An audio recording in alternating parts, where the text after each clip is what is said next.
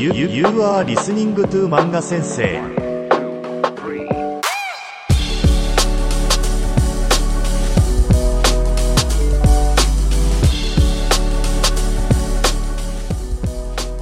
Yo, minasan, everybody. Welcome back to the Manga Sensei podcast. Today, we're going to be talking about the location of action particle. So I released a bonus episode right before this, just detailing, you know, Instagram, asking questions. Please feel free to ask questions if you have them. I'm on Instagram and Twitter all the time. That being said, let's jump into it. So this is probably my favorite particle for a number of reasons.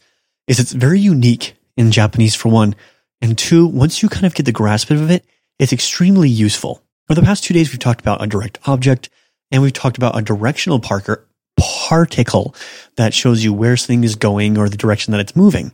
However, we need also a, a marker to indicate the location of action. That is where something is in relation to something and what's being done. So a good example of this is at in Japanese. That's just location of action, of location of action.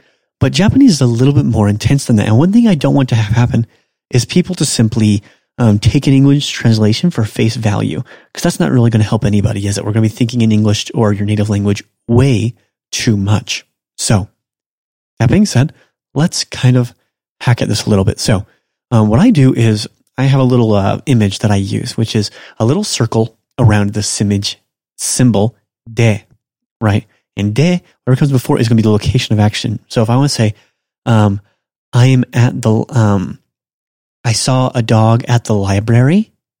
Um, so that would be at the library, the that location of action, where that locations where I saw the dog, where that action happened is the library. So 私は I 図書館 library で uh, dog 犬 wool that's the thing that is being acted upon therefore object を見た見ました I saw base 2 mas plus past tense or base 7 ta past tense. I saw a dog at the library. Now, let's elaborate on this just another step farther.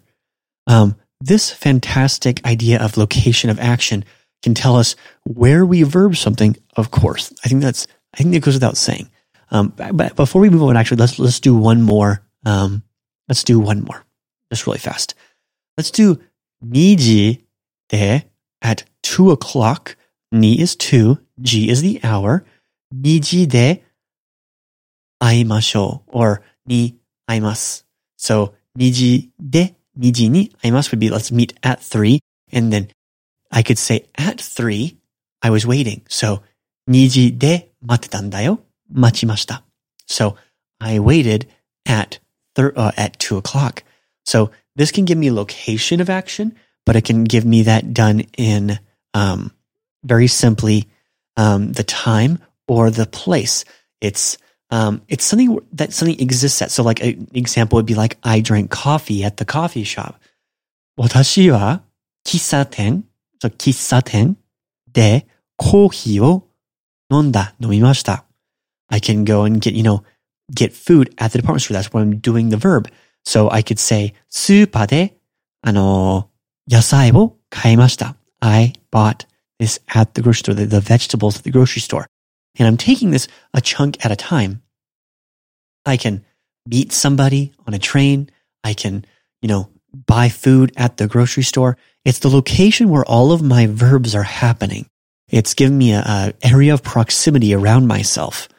Um, often this is something that should be noted as well. And this is a slightly different de because there's a couple of different meanings for de um, that we're going to talk about two in this 30 day challenge. But um, I want to note something here. You'll often hear Japanese people use de um, in between sentences. And that de is not the location of action de and is not the use of de. That's a, a light des, a pause between sentences almost, if you will. So when you're listening, I don't want you to kind of, because you'll hear this a lot, a lot, a lot. And this is the number one question I get with this type of uh, particle is, is all of this location of action, location of something happening? No. So this de that we're talking about is simply de location of action. It's a circle around wherever you're do, you are at or the verb being is happening. And the verb that's tied to that is going to be happening at that, at that place. Okay. So, um, what, again, you're making this fantastic story. I see, you know, Nihon ni ikimashita. I went to Japan. Nihon de Nihongo o manabimashita. I learned J- Japanese in Japan. That in is location of action. So I have things going on there. Um, and it, this is quite fantastic, really, the fact that now you have an object, a direction, a place of action, a question you can ask. Um, and one thing I want to make sure of as well is when you're using this, um, if you're going to the place or asking the question, you obviously use with ka. But if that's the if you're um, if that's where your thing is happening, that's where you're going to use the de. Okay, perfect.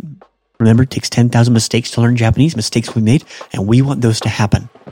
ですから一緒に間違いましょう。また明日。